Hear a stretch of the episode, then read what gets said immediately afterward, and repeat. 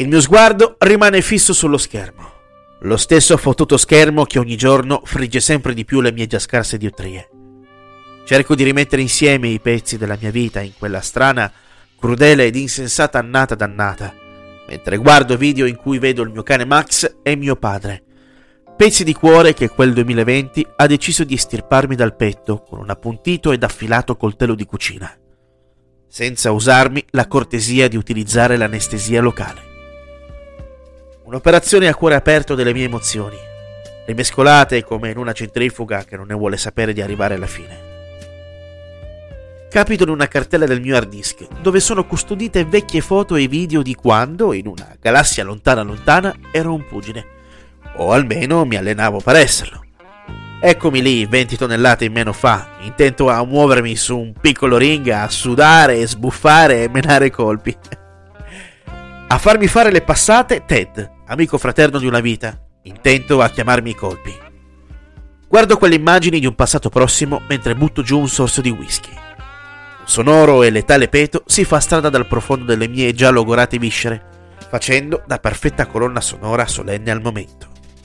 Mi guardo nello specchio lì vicino presente nella stanza. Ecco che cosa sono diventato. La scorreggia umidiccia e catalitica di me stesso. La puntina dei giradischi solca Sabbath Bloody Sabbath dei Black Sabbath, facendo prorogare per tutta la stanza le note di A National Acrobat.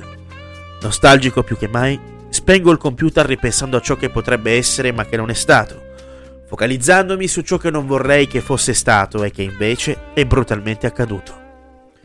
La notte amaliante ha lasciato il posto ad un nuovo giorno che, sornione, si fa strada dalle persiane della mia camera per prendersi gioco di me. Apro gli occhi, resto immobile nel letto a fissare il soffitto. Prendo coscienza di questa dimensione fatta di casini, dubbi e stronzate, e un nuovo giorno è pronto per essere vissuto. Dopo aver dato libero sfogo alla mia impellente minzione, facendo attenzione a non pisciare su tutto il muro a causa del consueto attacco di priapismo mattutino, ed aver espletato così tutte le funzioni per apparire una persona pronta a stare all'onore di questo mondo del cazzo, mi vesto ed esco. Salgo a bordo della mia fedele Great Point Blue Shark, svegliandola dal torpore di una notte fatta di basse temperature e nebbia. Lei risponde ruggendo, pronta ad aggredire le strade di Nevrotic Town, o Torino, se vi piacciono i motori, per portarmi immantinente alla prossima destinazione. Giungo all'altezza di una rotonda, mentre un tizio a bordo di una Giulietta bianca mi manca la precedenza. Suono il clacson, facendogli notare con veemenza che se non fosse stato per una certa prontezza di riflessi, ora staremmo in mezzo al cazzo a compilare il CID. Poco dopo, dal finestrino della Giulietta, compare un volto violaceo che manda allegramente a quel paese sia me che almeno tre generazioni della mia famiglia. Proseguo per la mia strada, trovando stranamente parcheggio immediatamente. E infatti, poco dopo, una pioggia leggera inizia ad inumidire la mattinata. Giungo sotto casa di quella che chiameremo Mai Michelle, la Dani California con la quale ho appuntamento per una colazione. Suona il campanello. Si fionda a rispondere al citofono dicendo che sarebbe scesa subito. Ripenso alla botta di culo avuta nel trovare subito parcheggio. Probabilmente propiziata dal fatto che Mai Michelle abita in una via cieca. Faccio per estrarre un sigaretto dalla custodia in metallo. Non faccio in tempo a portarmelo alle labbra e a dargli fuoco, che spunta un tizio che si avvicina a grandi falcate minaccioso verso di me. È il tizio della Giulietta, offeso nell'onore dal colpo di clacson datogli poco prima all'altezza della rotonda e che ora chiede soddisfazione. Non che io sia alto, ma il tizio in questione è talmente basso che nello sbraitare salta come Super Mario intento a collezionare oggetti dai blocchi con sopra i punti interrogativi. Il tizio, che chiameremo Giulietto, inizia a mettere in dubbio la moralità della mia genitrice, proseguendo con altri insulti seguiti dalla rivendicazione della sua fretta e della mia incapacità alla guida. Mentre Giulietto si avvicina, faccio istintivamente un passo indietro mentre cerco di fargli notare a più riprese, senza essere diretto, che è un autominchionista patentato. Giulietto si infervora ancora di più, si tira sulle maniche della sua giacca in ecopelle mostrando le braccia tatuate, gonfiandosi tutto e alzandosi sulle punte dei piedi per, credo, sembrare più grosso. Un po' come quando si incontra un grizzly. Giulietto mi si para davanti, intenzionato a caricarmi con la fronte come un capretto incazzato. Dall'appartamento di Mai Michel, al primo piano, parte una solo di chitarra all'ultimo volume che copre tutto quel macello. Un pensiero in meno. Giulietto decide quindi di passare le vie di fatto, scoccando un pugno in direzione della mia faccia da cazzo. Avverto come una sorta di senso di ragno, come una specie di sistema di allarme che non entra in funzione da diversi anni, ma che risponde bene in caso di necessità. Giulietto improvvisamente non è più una persona, ma uno schema di punti deboli alla mia portata. Sposto il peso del mio corpo verso destra, avendo abbastanza spazio e potenza per colpire con un montante la bocca dello stomaco di Giulietto, che si ritrova con il fiato spezzato. Rompo la distanza tra me e lui e mi allontano, rimanendo così in guardia.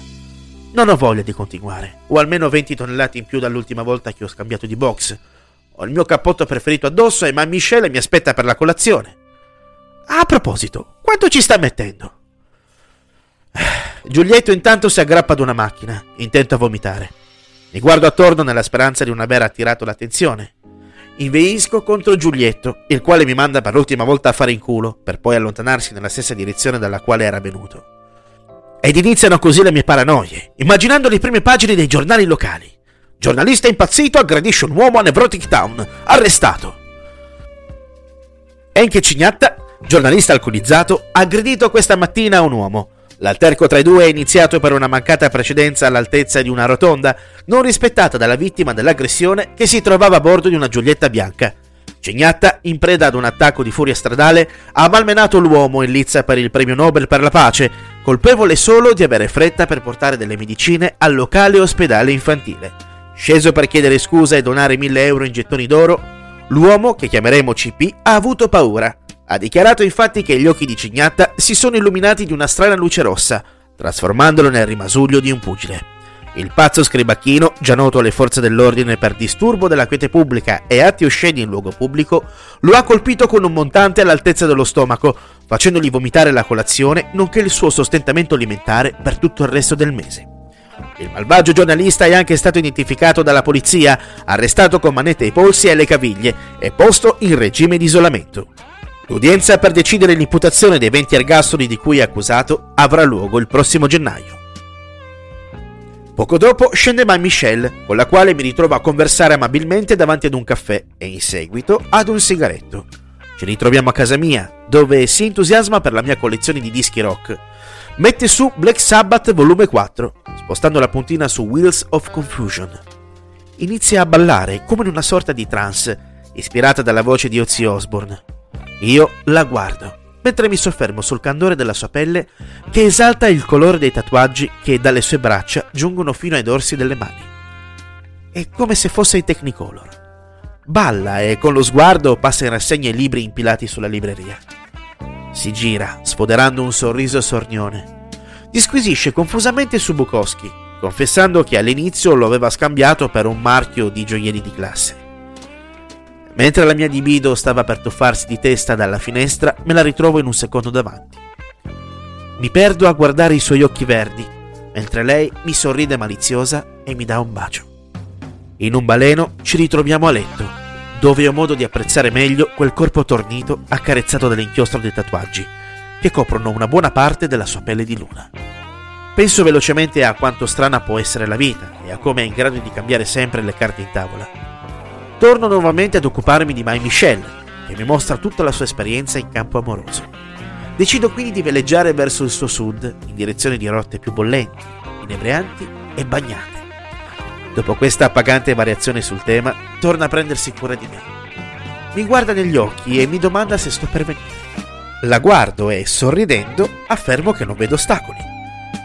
Non faccio in tempo ad abbandonarmi a quella piacevole sensazione di esplosione extrasensoriale poiché Mai Michel mi rifila un pugno dritto in bocca. Non è un pugno dato con precisione e neanche con cattiveria. Quel tanto che basta per distarmi dal climax e rendere il tutto sospeso a metà. Resto interdetto per qualche secondo. Sta cazzo di scena non viene. Vabbè, Mai Michel si disarciona da me, si veste velocemente e prende la porta, gridandomi da lontano di chiamarmi. Rimango lì sul letto come un povero stronzo, con un turbinio di sensazioni contrastanti tra loro. Non so che cosa fare fino a quando mi dirigo verso il frigo per aprirmi una birra.